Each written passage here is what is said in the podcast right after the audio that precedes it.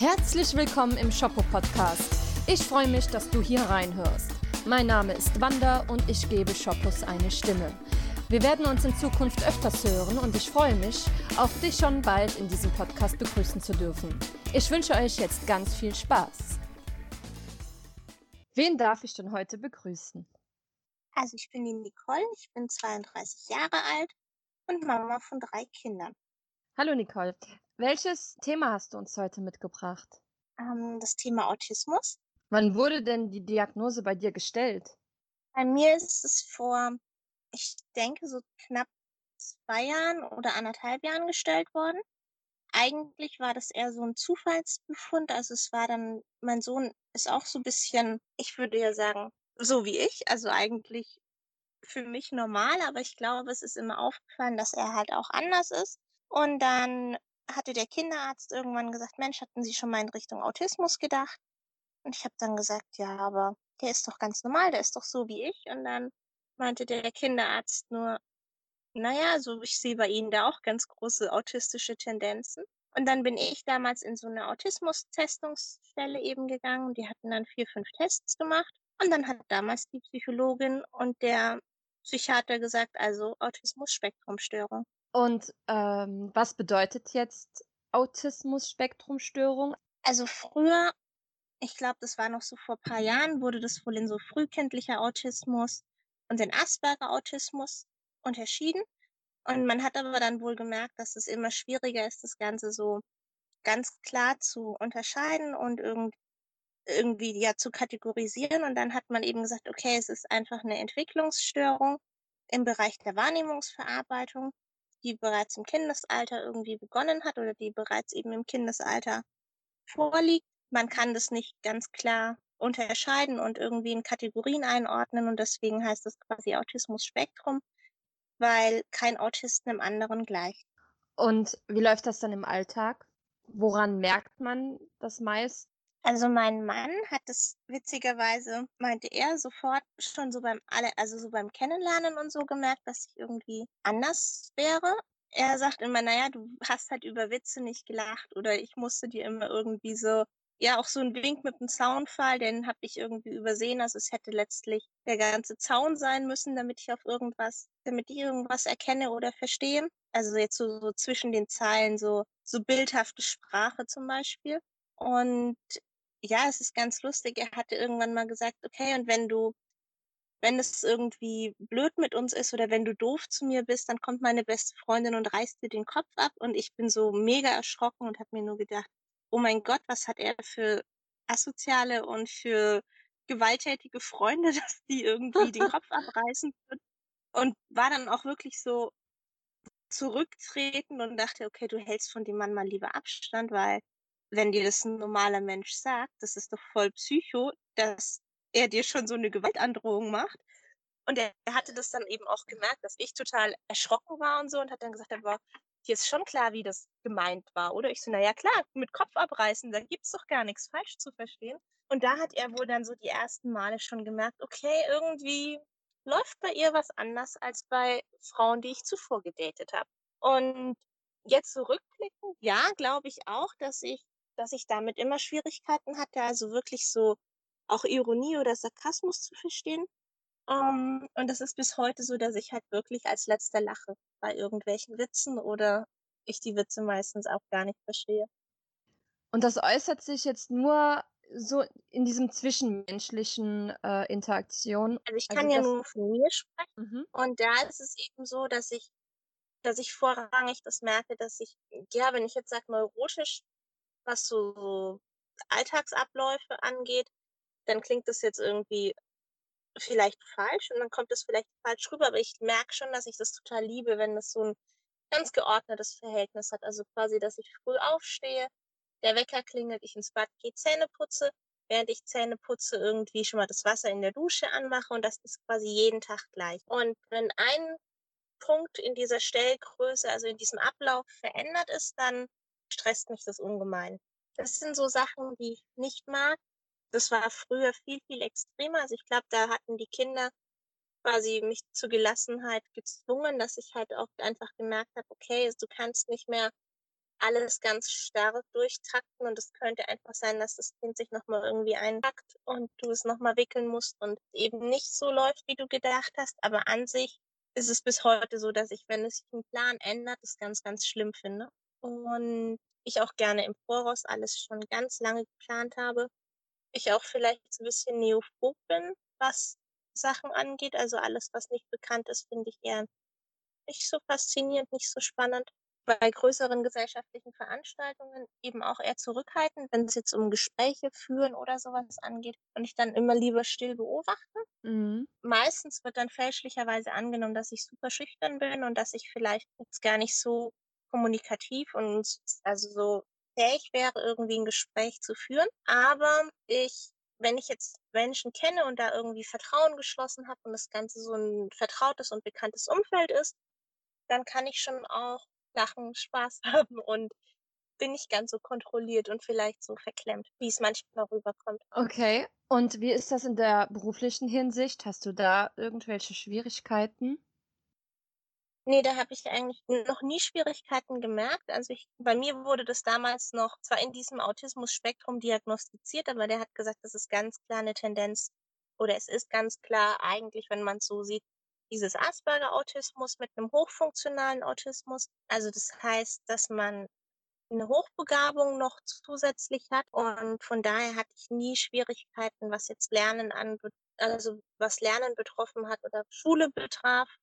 Und auch in der Firma oder jetzt im Job ist es so, dass ich sehr, sehr gut zurechtkomme. Und okay. ich glaube, meine ganzen Kollegen auch, aber viele Nerds sind und viele Freaks wir jetzt eben auch viel Homeoffice und so haben und das auch schon vor Corona hatten.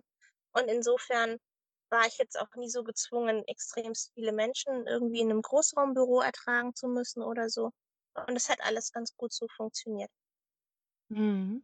Du sprichst die Hochintelligenz an.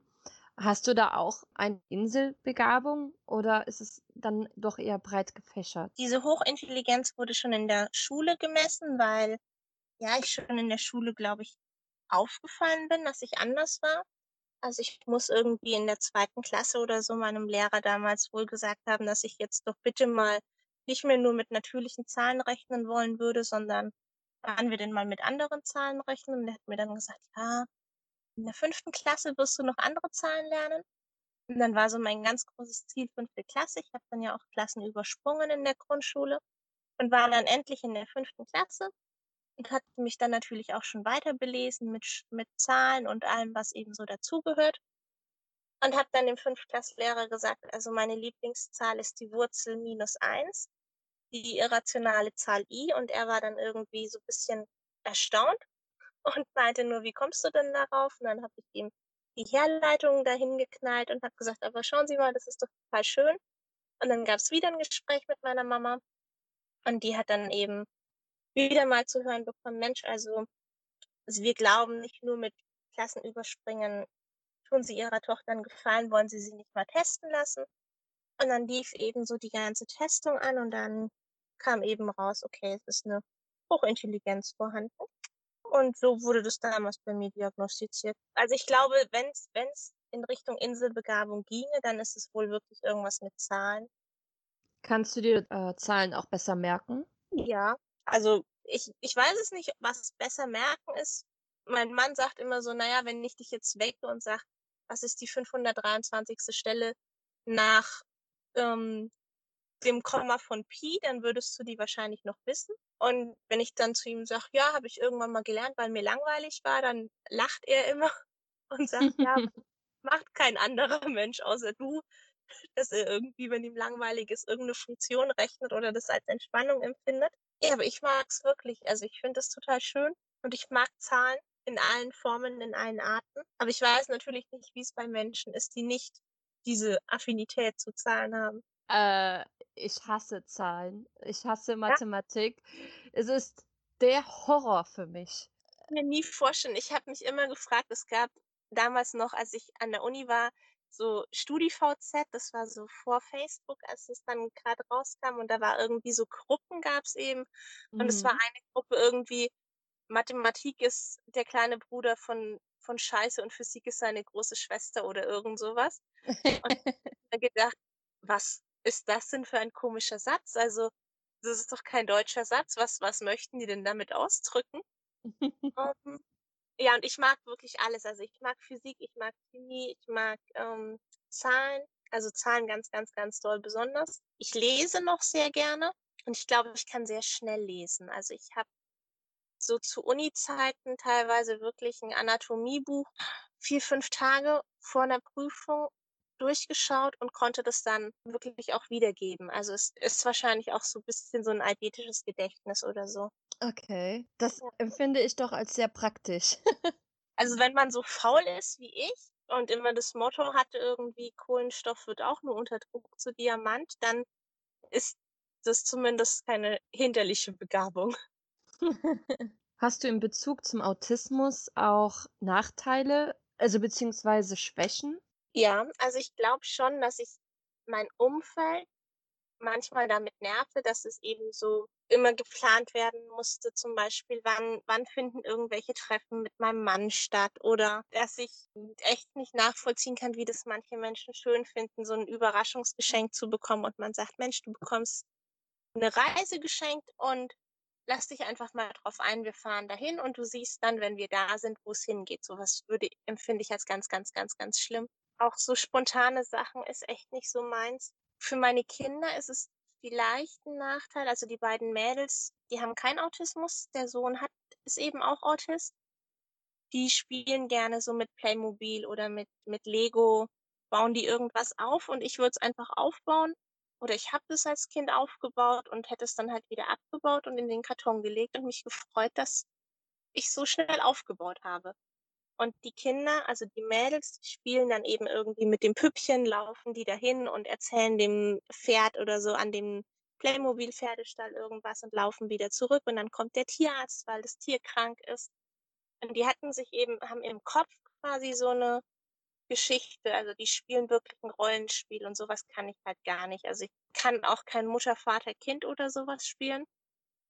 Und ich glaube, meine Mädels haben nach 2 Minuten auch schon keinen Bock mehr, mit mir zu spielen, weil ich wenn ich die Mama sein soll oder das Kind sein soll und dann sagt meine Tochter irgendwie: „Möchtest du, dass ich dir die Haare kämme?“ Und ich sage dann halt: „Ja, okay“ und denke mir: „Hey, das war jetzt doch voll die tolle Antwort.“ Und mein Kind hat aber halt 'ne ganz andere Vorstellung, sagt: „Nein, du musst jetzt sagen: ‚Oh ja, bitte mach mir doch 'ne Haarschleife rein und kannst du mir bitte 'n Seitenzopf flechten?‘“ Also, so Rollenspiele und so, das sind auch eben da merkt man schon die Einschränkungen, die eben auch so 'n bisschen das Umfeld mit betreffen. Hast du dann auch Probleme, dich in andere Menschen hineinzuversetzen? Also, wenn du siehst, da ist jemand traurig, kannst du da dich in den anderen Menschen hineinfühlen? Ich würde sagen, in die Menschen, die mir sehr, sehr nahestehen, ja. In alle anderen Menschen wahrscheinlich eher nicht. Also, es fällt mir dann doch schon zunehmend schwer, auch immer oder ich bin immer so am Überlegen und denke: „Was kann man denn jetzt sagen, ohne dass du jemanden verletzt?“ Also, ich denke bei den Menschen, die mir sehr, sehr nahe sind, die ich wirklich kenne und von denen ich letztlich ganz viele Gesichtsmimiken schon abgespeichert habe und eben weiß: „Okay, wenn mein Mann so schaut, dann ist dahinter dieses Gefühl.“ Dann kann ich mich da reinversetzen, auch in in die Kinder, ganz klar. Ich glaube, in alle anderen Menschen eher schwierig bis nicht. Also, das ist auch in Das puncto Beziehung oder so nicht immer leicht. Also, ich weiß das auch an der Stelle wirklich, dass mein Mann mit mir bestimmt das ganz oft nicht leicht hat. Ja, das stelle ich mir auch doch sehr anstrengend vor, sich so viele Mimiken und Menschen und Gefühlseigen a Eigenschaften zu merken, statt intuitiv darauf zu reagieren. Verstehst du, wie ich das meine?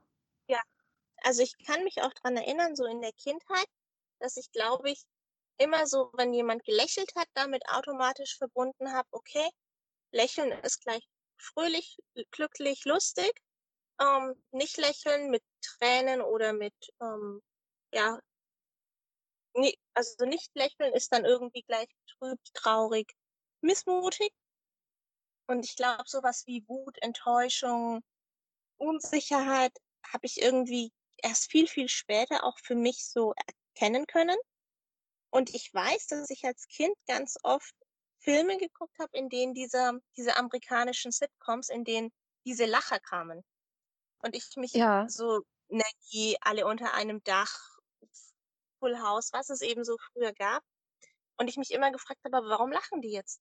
Auch so bei Hör mal, wer da hämmert. Ich dachte immer, warum lachen jetzt gerade alle Menschen? Es ist doch gerade nichts Lustiges gewesen. Das ist bis heute so, wenn mein Mann und ich Big Bang gucken und der Lacher kommt und ich dann zu meinem Mann sage, aber das ist nicht lustig, das ist doch wirklich so. Und er dann immer sagt, ja, für dich ist es nicht lustig, für alle anderen ist es schon lustig. Jetzt, wo wir bei Big Bang waren, dieser Sheldon hat ja auch ein eidetisches Gedächtnis. Siehst du dich irgendwo auch ähm, in, in Sheldon? Ich glaube schon, ja. Also mein bester Freund ist eins zu eins Sheldon. Mein bester Freund ist mit Sicherheit auch Autist, das weiß ich heute so rückblickend. Er ist nicht getestet, aber er hat zwei Studiengänge jetzt abgeschlossen. Er studiert jetzt das nächste. Und ähm, ja, wir hatten als Kinder, waren wirklich unsere Hobbys irgendwie. Wir hatten Tintenkiller untersucht, hatten damit bei Jugend forscht mitgemacht. Wir haben irgendwie, ja, Elektro, LEDs zum Beispiel gesammelt und irgendwelche Schaltungen gebaut. Wir haben ganz viel Feuerwerk versucht selber zu bauen. Und wir waren so zu zweit wirklich glücklich oder wir haben mikroskopiert. Also ich glaube, so Sachen waren für uns eben toll und lustig und ich kann Sheldon schon verstehen und auch Young Sheldon, dass er die Dinge schön findet mhm. und dass ihm Freude machen. Und ich habe nie verstanden, dass es Mädels gibt, die irgendwie zwei Mark oder ich weiß gar nicht, ob es da schon Euro waren, irgendwie für eine Bravo ausgeben oder so sondern ich habe mhm. alles gespart, um irgendwie einen Kosmos-Experimentierkasten zu kaufen oder um ein Mikroskop zu kaufen und mir Blattlarven anzugucken. Ja, und wie sind deine Eltern dann damit umgegangen? Also hatten die dadurch irgendwie äh, ja Schwierigkeiten, dich zu verstehen? Hatten die vielleicht gedacht, so, hm, irgendwie können wir diesem Kind ja gar nichts mehr beibringen, weil du ja halt auch so schlau warst und ähm, in der fünften Klasse Matheaufgaben gelöst hast, die ja sonst kein anderes Kind gelöst bekommt. Also meiner Mama wurde immer wieder empfohlen, dass sie mich doch in eine Klasse nur für hochbegabte Kinder schickt. Die hätte es aber bei mir an der Schule nicht gegeben und ich hätte da so knapp 50, 60 Kilometer mit dem Bus oder mit dem Zug fahren müssen, in eine also in eine Schule quasi nur für Hochbegabte. Und meine Mama hat aber damals gesagt, nein, sie findet, ich müsste mit dem Alltäglichen zurechtkommen. Klingt jetzt vielleicht doof, aber eben mit der breiten Masse. Und man könnte mich nicht isoliert nur mit solchen Freaks aufwachsen lassen. Und hm. von daher war ich ja quasi an einer ganz normalen Schule, was echt nicht immer leicht war oder was, was eigentlich überhaupt nicht leicht war, weil ich einfach klein war und zierlich und damit schon mal auch körpermäßig nie mit meinen eigentlich Gleichaltrigen hätte mithalten können und weil ich ja aber auch noch zwei bis drei Jahre jünger war als alle anderen und dann natürlich auch noch irgendwie als Klassenreise zum Beispiel vorgeschlagen habe für die Abiturreisen und gesagt, ja, man könnte sich, es gibt eine Sonderausstellung ähm, in Pompeji irgendwie mit einem ganz tollen Führer, ob man sowas nicht als Abschlussfahrt machen möchte und alle anderen aber eben für Lorette und für Malle oder für Bibione waren, nur ich eben für irgendwie ganz ausgefallene Dinge. Und es war wirklich, die Schule war für mich rückblickend eine absolute Hölle, weil ich immer gemerkt habe, du bist nicht so wie die anderen. Aber ich wollte so gern so sein wie die Mädels oder wie eben überhaupt alle anderen.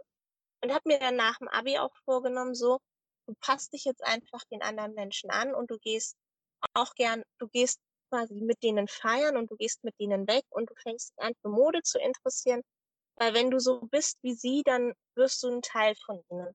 Aber so im Inneren wäre ich viel lieber wahrscheinlich irgendwie in Berlin ins Museum, anstatt im Berghain die halbe Nacht durchzutanzen.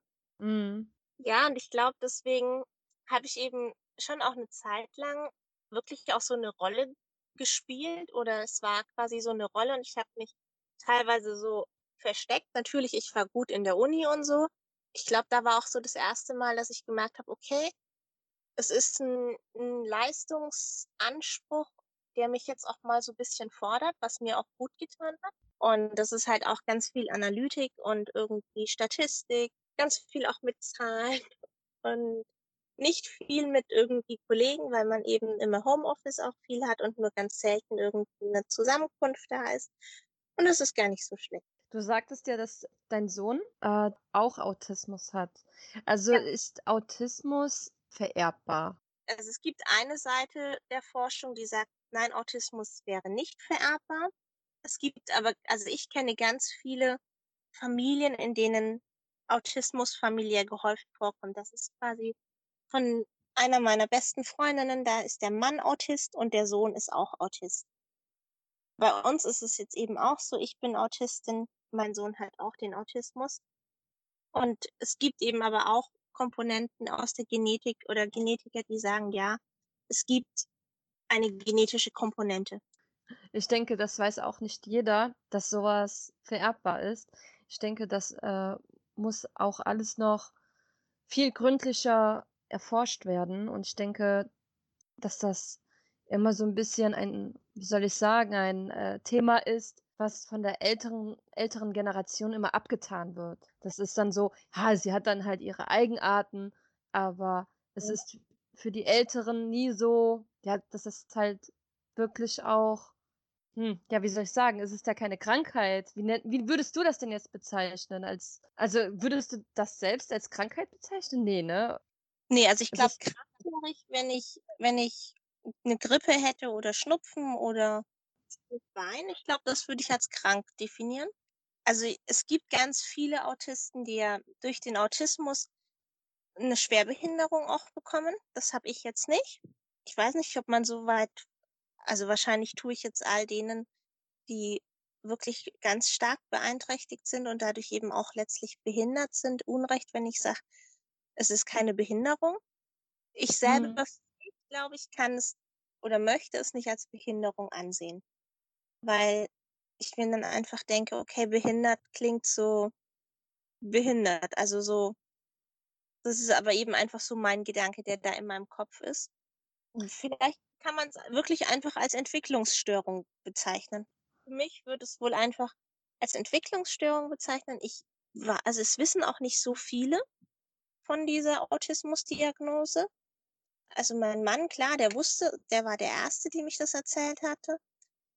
Ich war auch wirklich schockiert, als die Psychologin dann nach der Testung gesagt hat, ja, also es ist diese Autismus-Spektrumstörung.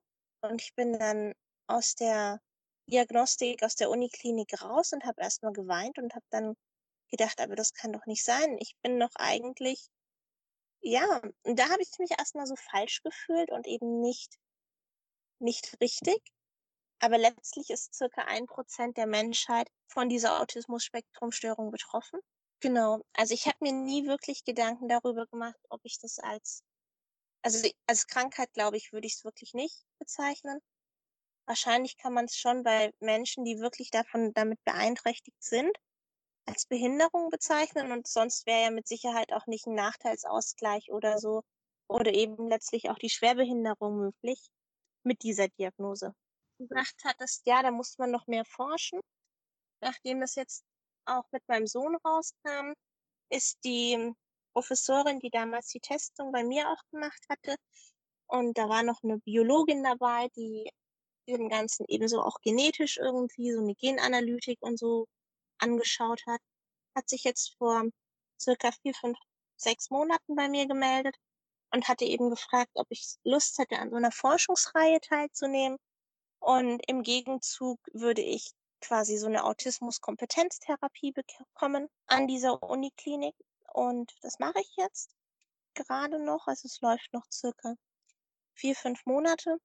Und ich bin Mhm. eben quasi eine verschlüsselte Fallnummer, wie Autismus im Erwachsenenalter oder wie sich das auch im Kindesalter verhalten hat, damit die Welt vielleicht so ein bisschen Autismus kompatibler wird, weil eben doch immer häufiger jetzt natürlich die Autismusdiagnose gestellt wird, aber mit Sicherheit auch dadurch einfach, weil es publiker gemacht wird.